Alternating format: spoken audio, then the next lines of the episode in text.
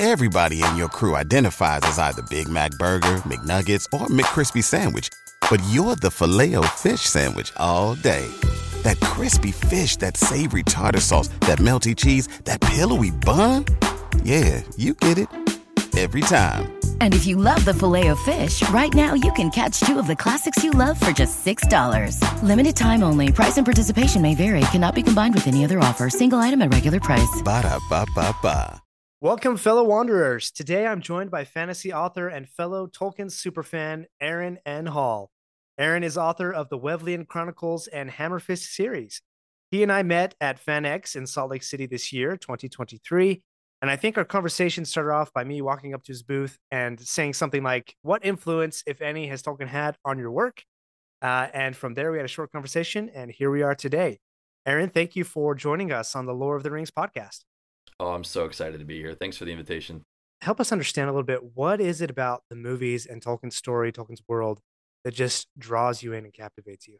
I've seen the movies. I can't tell you how many times. I mean, I was raised on those movies. Um, I didn't finish reading the trilogy for my first time until this last year. I was very late to the game. I still haven't read the Silmarillion. I'm a little intimidated by it, but um, dude, reading the books like had a, it was so profound. I mean, my favorite book was To Kill a Mockingbird for the longest time until I finished reading Lord of the Rings, and now it's like Lord of the Rings, Return of the King. Like that is my favorite book. You know, the movies are perfect. Um, I can't think of any other film trilogy that's so perfectly well done. For a while, I thought even like the original Star Wars trilogy could give it a run for its money, but as I've gotten older, I'm like, yeah, no, like it's really good. Star Wars varies in quality so much, um, and I feel like everything, well, not everything, like, but most Lord of the Rings stuff that's been produced, the books, the movies, they are absolute S tier quality. 10 out of 10 works.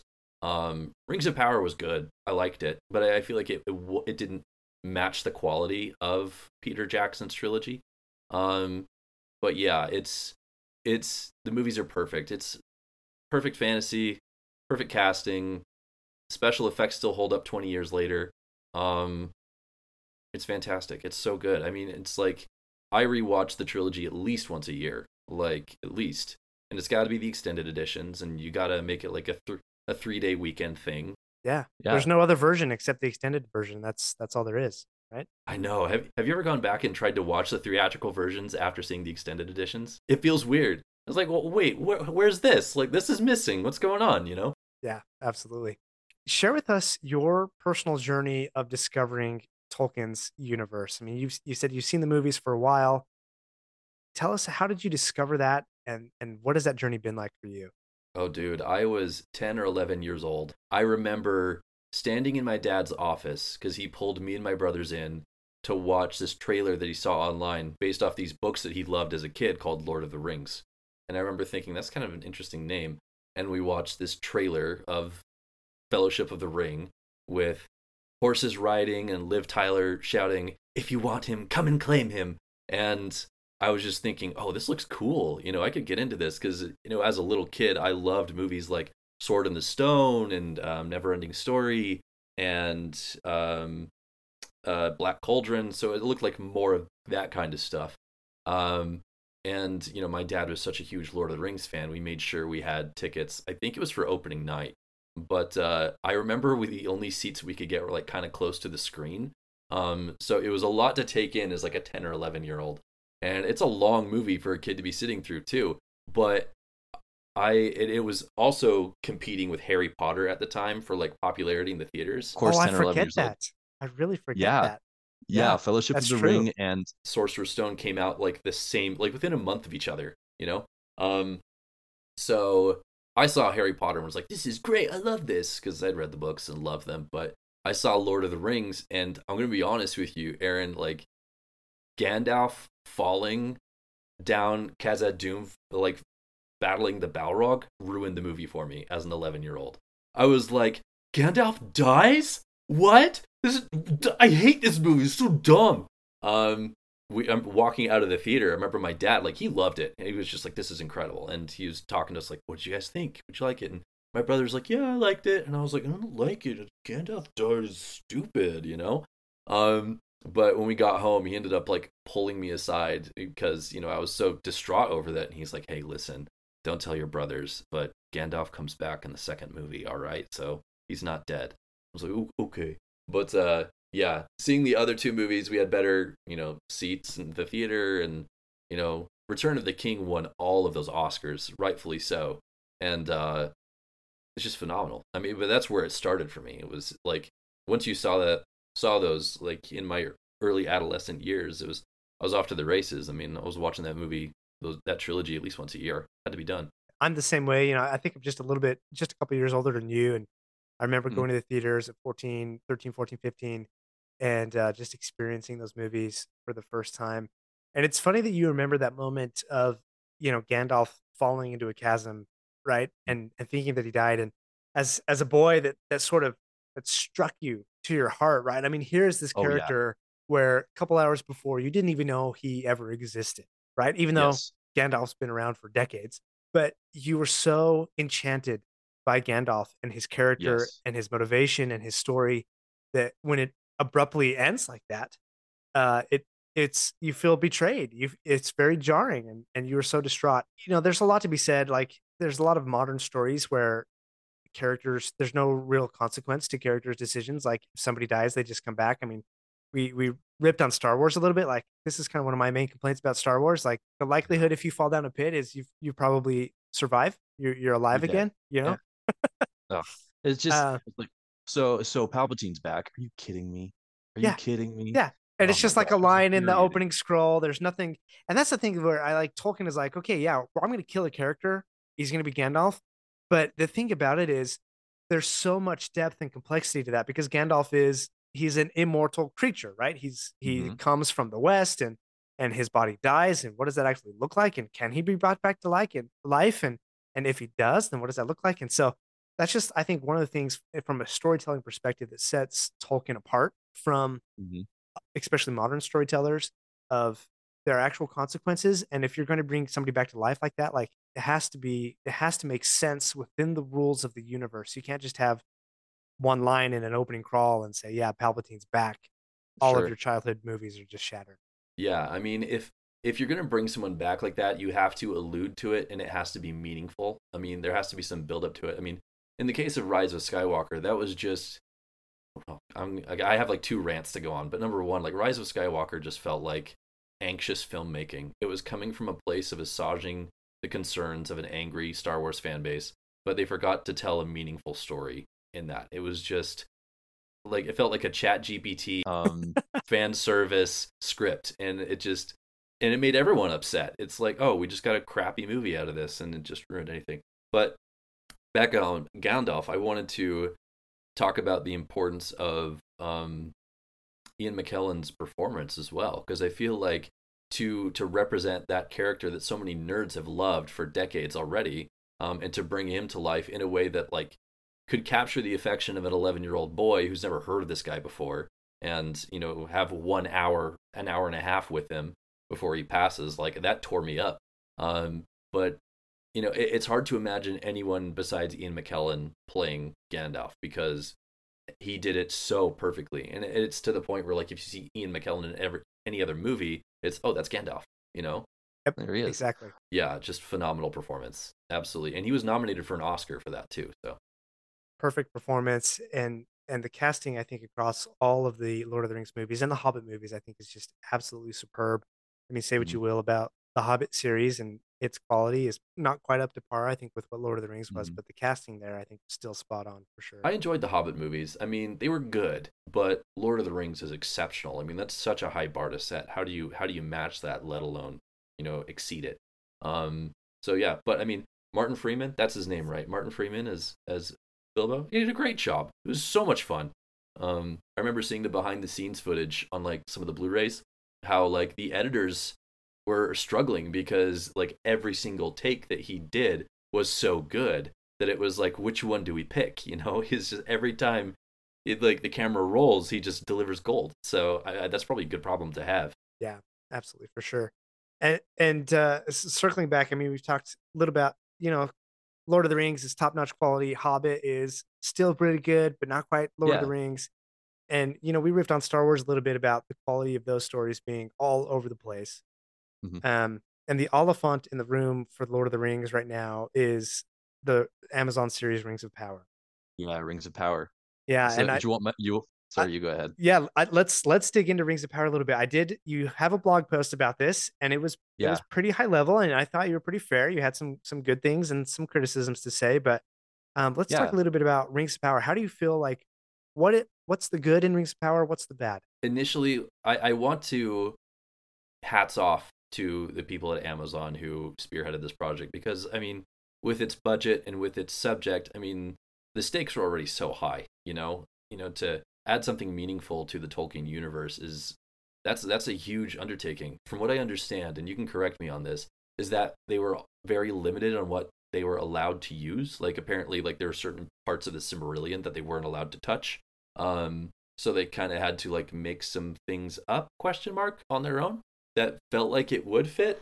So that's i don't know that's you're you're running a race with a sprained foot already. Um but i liked it. I liked the show overall. It was like a 7 out of 10 um i feel like visually it was one of the most stunning shows i've ever seen. Like visually it was impeccable from the um the makeup the wardrobes the cgi it just looked incredible.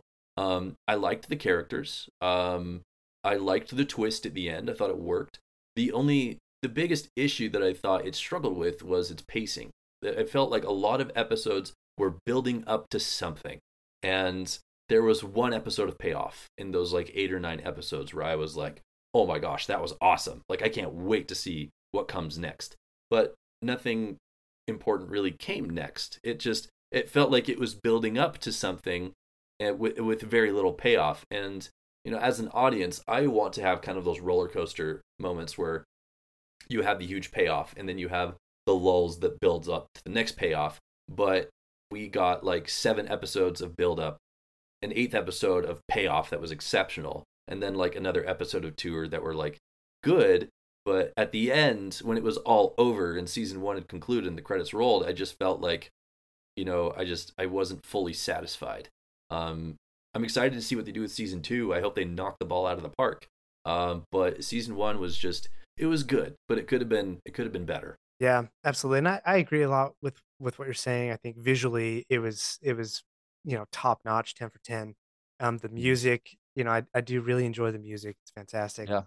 But you know, like you say, the storytelling, the pacing of that story, the building up, the payoff, I do feel like there was um really something missing there. And uh, you know, I, I look at you, you are a storyteller, right? You're the, you're a Mhm. fantasy author and and uh, you've got a couple of books out there and, and I've even you know watched some of your Instagram posts um and it's like your storytelling style is very engaging to me like y- Thank you know. I feel like there's some build off there's build up and there's payoff like you even had one little sh- story about kidnapping a kid right and I you know and I only saw it for about 30 seconds or so and it, it was a fun little story but it was so engaging if let, let's pretend that the showrunners of Amazon uh, Rings of Power they came to you, they came to Aaron Hall and they said, "Hey, rewrite one of our episodes for us. You can pick any episode you want to do and you can rewrite it any way you want to rewrite it. What would you do?" Shoot. Oh gosh, see, I don't know because it's first of all, it's been like months and months and months since I've seen- seen the show. It's been a year. Oh, it's been a year. Okay, all right. It's been a solid year, so I would have to go back and rewatch the first season. I don't know. I feel like I almost feel like that episode where I'm assuming everyone on this podcast has probably like seen it by now. Okay. The episode where Mount Doom erupts and becomes Mount Doom, that should have been the season finale. Like right there. Because that was the episode that had the most intensity. Um that was the episode that blew my mind. I was like, holy crap, 10 out of 10. That was awesome. Um, and then we had the extra stuff an episode or two later with Sauron, um, kind of like revealing himself. I thought that was interesting. Um, but it's like that that huge episode should have been the finale, and we would want some more simmering, um, little like hints and clues like along the way that feel like they were delivered a little bit differently. I would just I have to go back and rewatch it, man. I mean, it's it's been so long. I need to revisit it.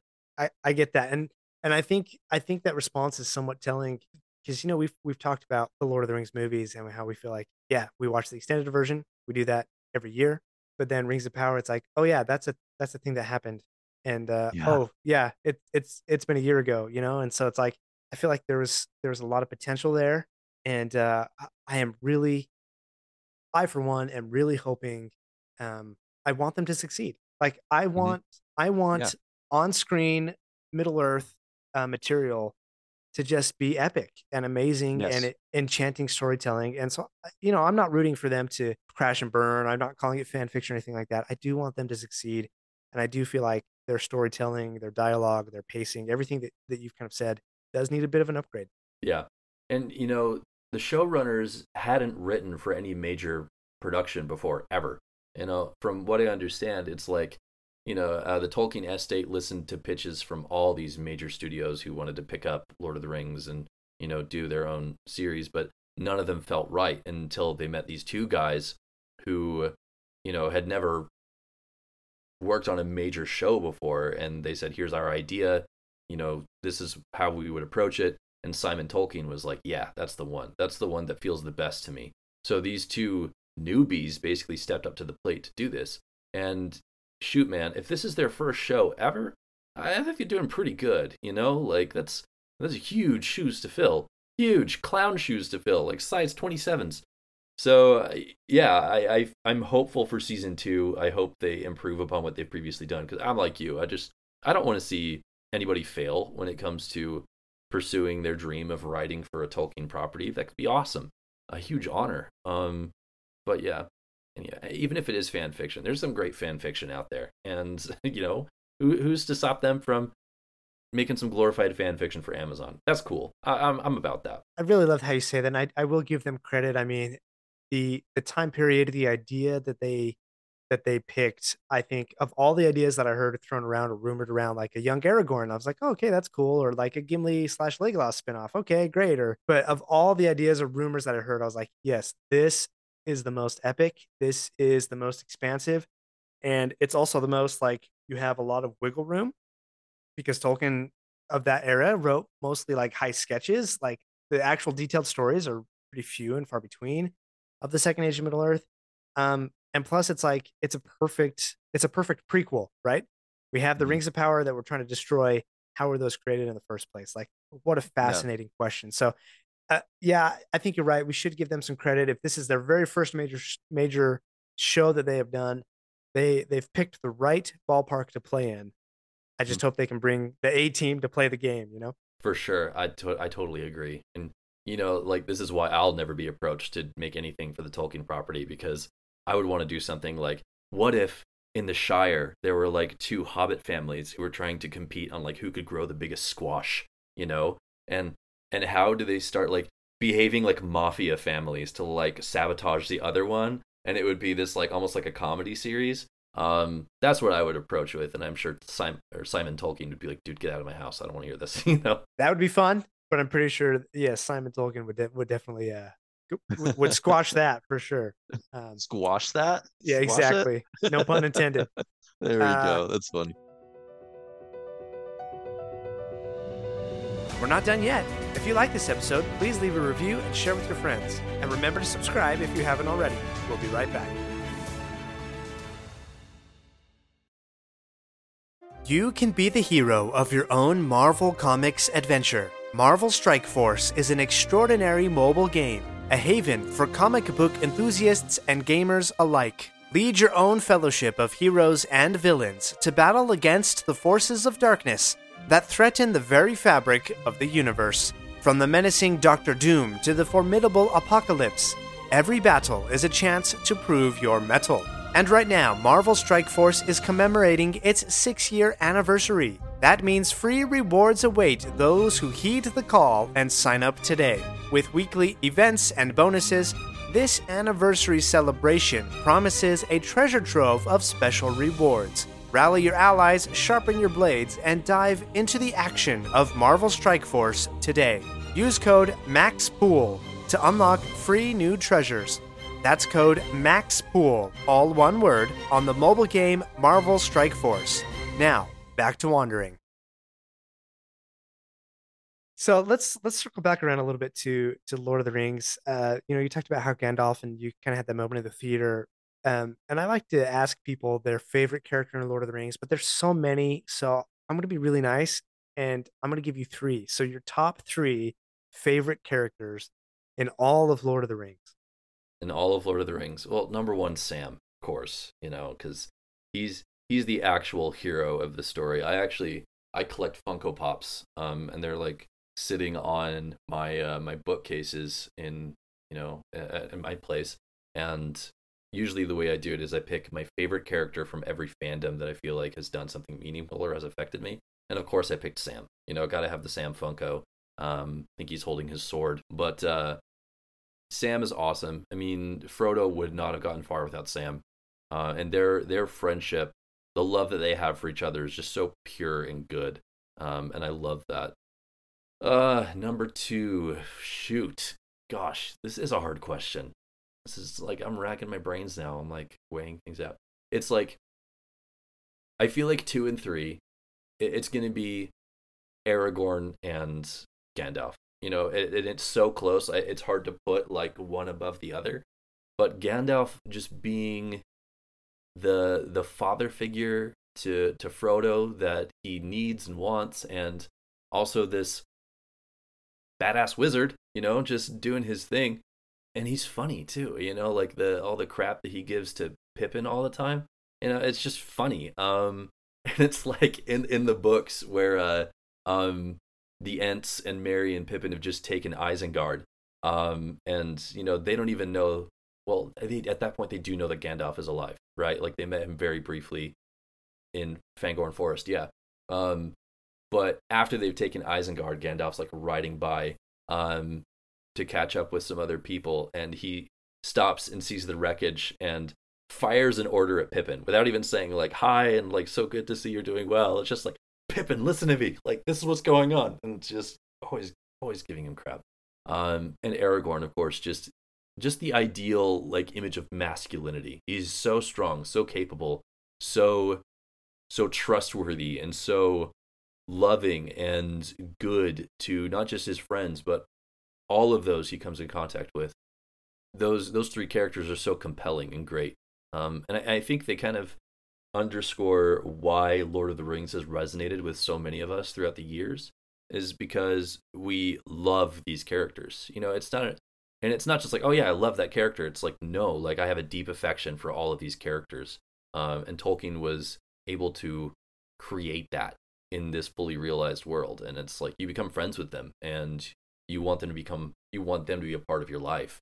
Uh, and that's why we revisit the material over and over again. So i don't know. That was a very long way to answer your very simple question. So no it's perfect. Well i mean it's a simple question to ask but but pretty complex to answer right? There's a lot lot yeah. to weigh and a lot to think about. And and i think you're right. The the depth of the characters is is something that that really touches us and on a very emotional a very human level. Um I, i've read the lord of the rings out loud to my boys you know for bedtime stories um, I've got awesome. two boys, and um, there are times when uh, I have to like slow down because I'm getting so emotional about reading these Mhm. stories out loud and these characters, you know, and some Oh things that Sam says, and and uh, and, and you know, some it, it's just I have to slow down and be like, "Okay, boys, I'm not going to cry in front of you."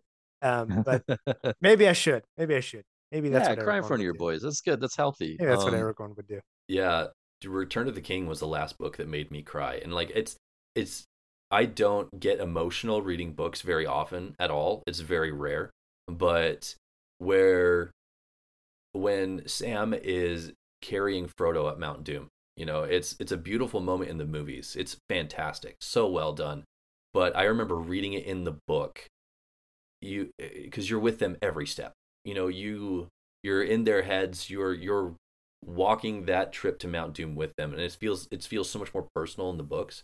Um, I had to bookmark my book and set it down on a coffee table and just like like wipe my eyes, just like okay, this is this is a really good book, and like had to pick it back up and keep reading because it was like whoa, this is powerful. Oh gosh, it just hit the spot. Oh, just all all the emotions you experience in Lord of the Rings. It's perfect.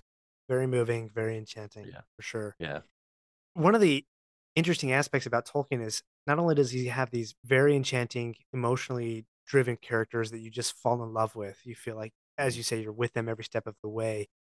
but his world is also huge and complex and and you know he goes deep on mythol- mythology and history. He even delves into the realm of like the sacred and the religious. Mhm. he's got these all of these invented languages. In your own writing do you find yourself trying to create like the same intricate backstories and mythologies for your fictional worlds? And if you do how do you Mhm. strike the balance between all of this intricate backstory and the world building and and the storytelling how do you find the balance Sure. there First of all, um, Tolkien's world building is, you know, the standard. It's like if you want to build deep lore, like it's he he is the Bible when it comes to that. I mean, the only person I can think of who could possibly ran like you know give him a run for his money in this current age is probably Brandon Sanderson. But even Brandon, like you know, you're hard pressed to match Tolkien. And I mean, I consider myself a pretty pretty good writer. Um, the Wevleyan Chronicles I started writing when I was 15 years old. So my ability to world build as a high schooler is not anywhere near what Tolkien had, is is did, and I don't know if I'll ever be on that level if I'm being honest.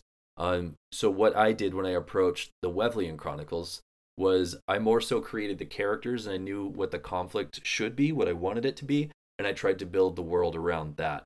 And from what my understanding is, Tolkien did the opposite, where he kind of created the world, he set the stage, created all the lore, the mythology, I mean, everything, every excruciating detail, and then he penned the story of Lord of the Rings within that. So, yeah, we, we just kind of like flip flopped the approaches. The Wevleyan Chronicles takes place in a world where kings and queens are like called by a sacred dragon god to rule over people. So there's an element of you have to be a good person to rule with supreme executive power, you know? So that was my main idea when I was writing it as a 15 year old, and I thought it was compelling and cool. But it's like as I've gotten older, I've seen, you know, how I could have improved so much as a 15 year old.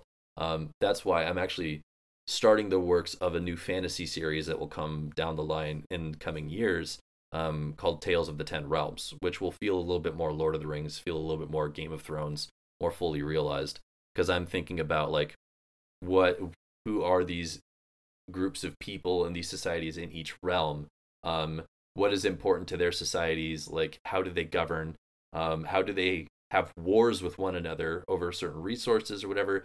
But what is like the mythology and the religion or whatever that keeps it all unified? Because I do want to have that kind of like Silmarillion esque mythological uh, world building um, at the very beginning to kind of pull it all together.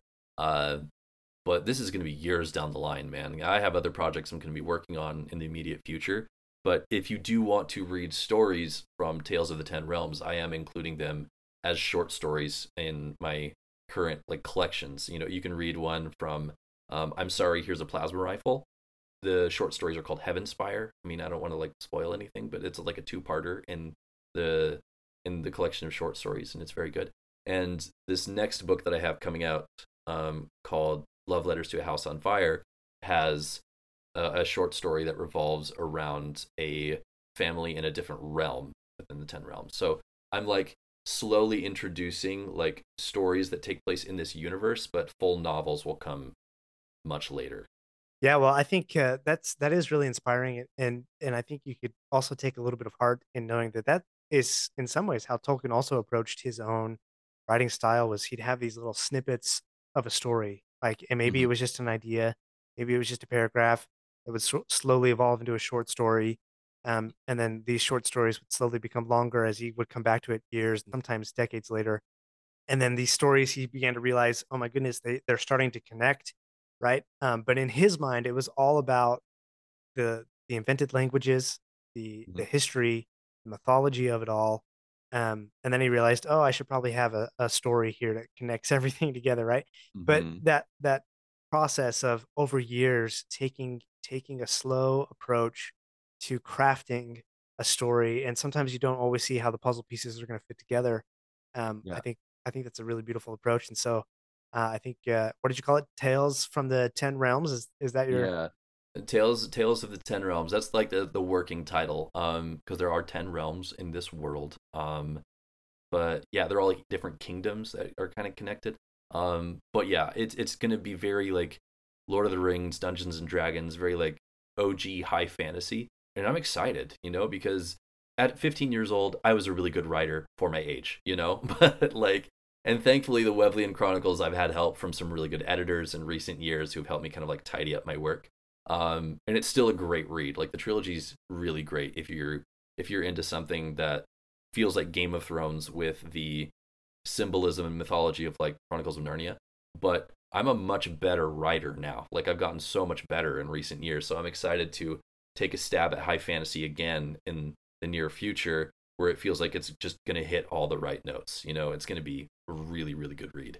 Awesome. Well, I I, uh, I look forward to to hearing that story. And and you know, it's funny you mentioned being a good writer for 15 because when I was you know 14, 15, and just having experienced the Lord of the Rings movies and some of the books and some other fantasy authors, I also tried my hand at writing you know some fantasy stories and things. And Awesome. We were great writers at the time, right? But uh, Yeah. looking back, I'm sure there's things we would we would change and edit now. Oh yeah, yeah. Tell me about it, man. But that's that's the creator's curse. I mean, like you'll, I'll, I'm sure I'll look back at what I'm writing now in ten years and be like, oof, man, I still had so much to learn. And and that's the beauty of it. We're always learning. We're always developing in our crafts, and that's okay. You can look back and say, shoot, that was okay at the time, but I'm so much better now, and you'll be right. And it's funny we say this. You, the curse of the of the creator. uh, Tolkien had a word that he would use in some of his academic writings, and when he was writing about Lord of the Rings, he called it subcreation. Right, this idea of we're all creatures under a great creator, and part of our nature is to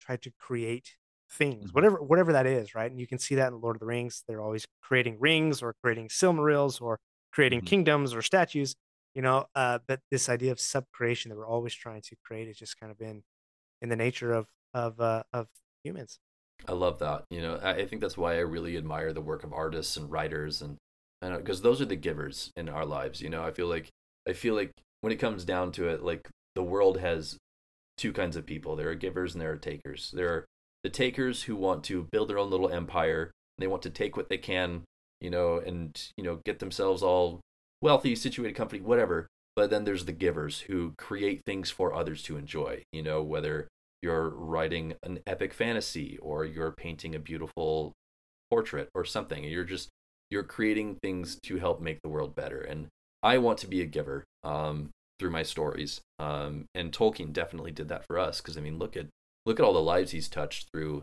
um, the, the world and the people that he created it's it's amazing yeah absolutely well aaron for our listeners who are eager to explore your work uh, further where can they find more information about you your books and any upcoming projects uh, that you'd like to share Well, if this if this episode drops on October 12th, my new book is out today. Love Letters to a House on Fire: Stories, Poems, and Ransom Notes.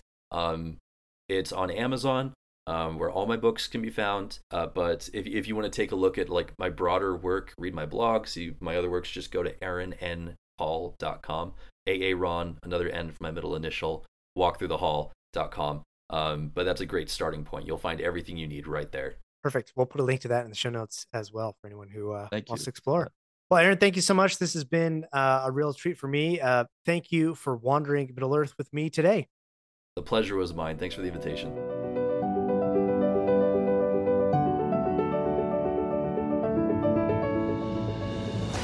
My friends, if you enjoyed this episode, let me know by subscribing, leaving a review, and sharing with your friends. Follow me on Facebook or Instagram at Lord of the Rings Podcast. For feedback on the show, please email me using the link in the show notes. Until next Thursday, remember, not all those who wander are lost.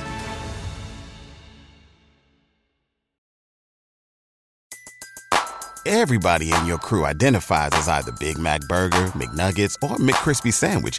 But you're the filet fish Sandwich all day. That crispy fish, that savory tartar sauce, that melty cheese, that pillowy bun. Yeah, you get it. Every time. And if you love the Filet-O-Fish, right now you can catch two of the classics you love for just $6. Limited time only. Price and participation may vary. Cannot be combined with any other offer. Single item at regular price. Ba-da-ba-ba-ba.